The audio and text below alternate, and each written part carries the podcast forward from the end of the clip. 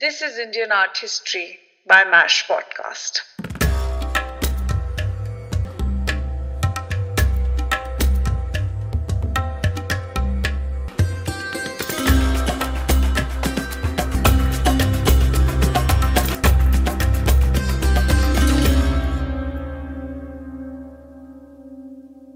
Hello and welcome. You're listening to MASH Podcast, and I am your host, Ayushi. Between 1336 and 1646 AD, the Deccan Plateau south of river Tungabhadra was being governed by the Vijayanagara Empire. Their capital was situated in present day Hampi, a name derived from an indigenous goddess Pampa. In some legends, she is also Parvati and Sati. Hampi is situated south of Tungabhadra River in Karnataka. In contemporary Hampi, two sides of the river host two varieties of living.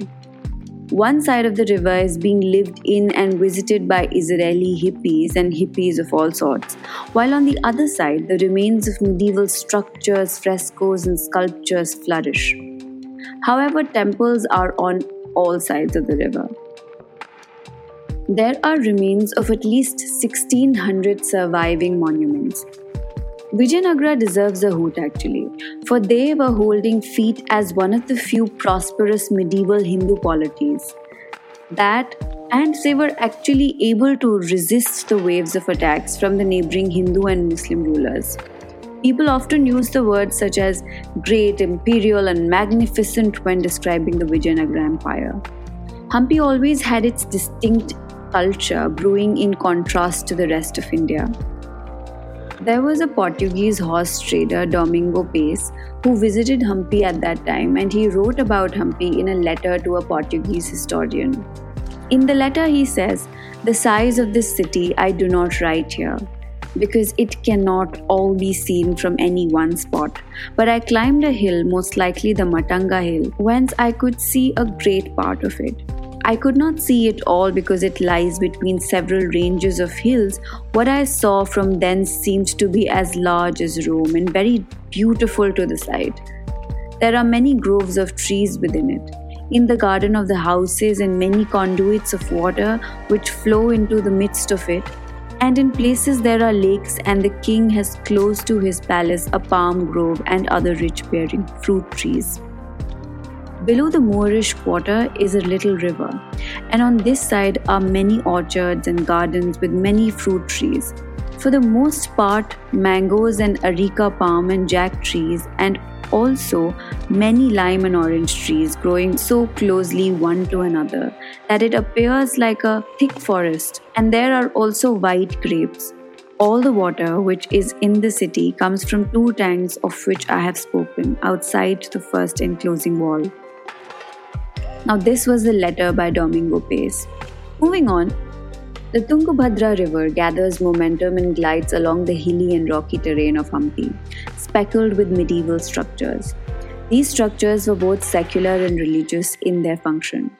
The whole site is understood in four divisions and functions, which are the sacred center, the intermediate irrigated valley, the urban core, and the suburban center. The largest temples, shrines, inscriptions, and sculptures are to be found in the sacred center. The irrigated valley was used for agricultural purposes. Now, this stretch of land is the only land that does not have as many structures and materials excavated, but the soil is a documentation of agricultural practices itself. The urban core covers the hilly landscape with fortifications and gateways. It was here that most of the population lived. The suburban center was also a residential area, speckled with shrines, temples, and sculptures. The Vijayanagara Empire was a Hindu imperial state, with its capital situated in modern day Hampi in Karnataka. Hampi derives its name from the local indigenous goddess Pampa. This is where the mythological understanding of Hampi twists and turns and subconsciously becomes Vedic.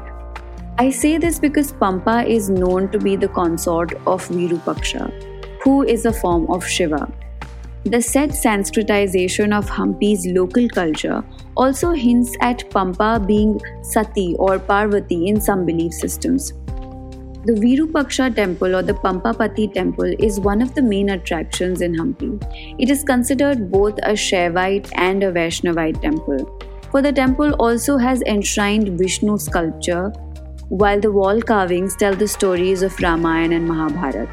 In fact, there are many temples and religious sites that are both Shaivite and Vaishnavite. The Vishnu cults came into prominence much after the Shiva cults. Even in the presence of the strong Vaishnavite practices and patronage that took to fashion in the later stages of the Vijayanagara Empire, the site remained an intrinsic hub of Shiva cults even today. The area by and large also marked as erstwhile Kishkinda, the birthplace of the monkey god Hanuman, and the imperial ground of monkey king brothers Vali and Sugriv. On her way to Lanka, while being abducted by Ravan, Sita dropped her ornaments here, leaving trails for Ram to find. The cave where Bali and Sugriv fought is said to be here. The said site now serves as a temple or a shrine a few steps uphill the Hanuman temple. In many shrines and temples, there is an active merging of Shaivite and Vaishnavite traditions. There is an active Hanuman cult here as well. These temples host some fabulous sculptures and fresco paintings as well. Virupaksha temple itself hosts frescoes, like the Dashavatara fresco on the ceiling of Virupaksha temple. It shows the 10 incarnations of Vishnu. Each avatar appears in chronological order in singular frames, this particular theme follows a matrimonial theme of Swayamvars of Draupadi and Sita and the wedding of Sita and Ram. There is also Girija Kalyana fresco on the ceiling of the Rang Mandapa of the Virupaksha temple. The whole episode is divided into a matrix of rectangular frames. Each frame depicts the proceedings and visitors of the wedding of Shiva and Parvati.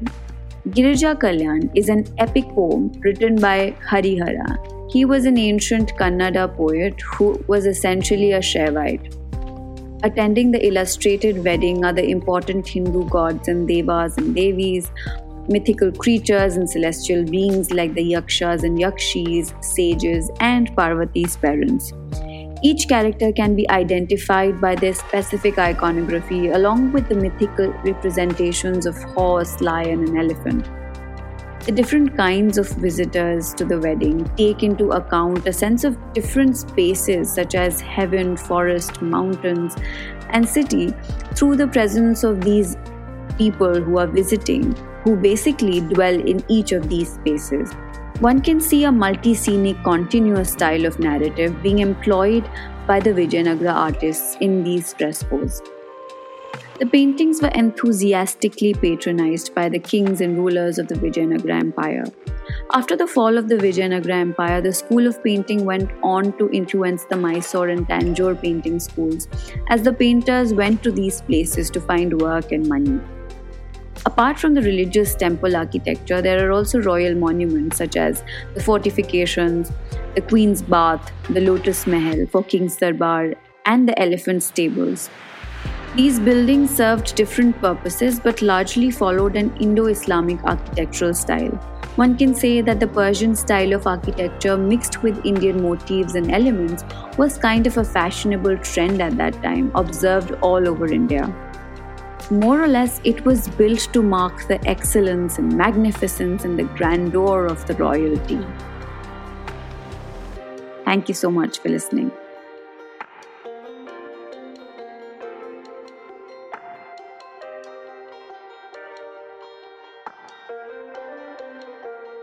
Mm-hmm.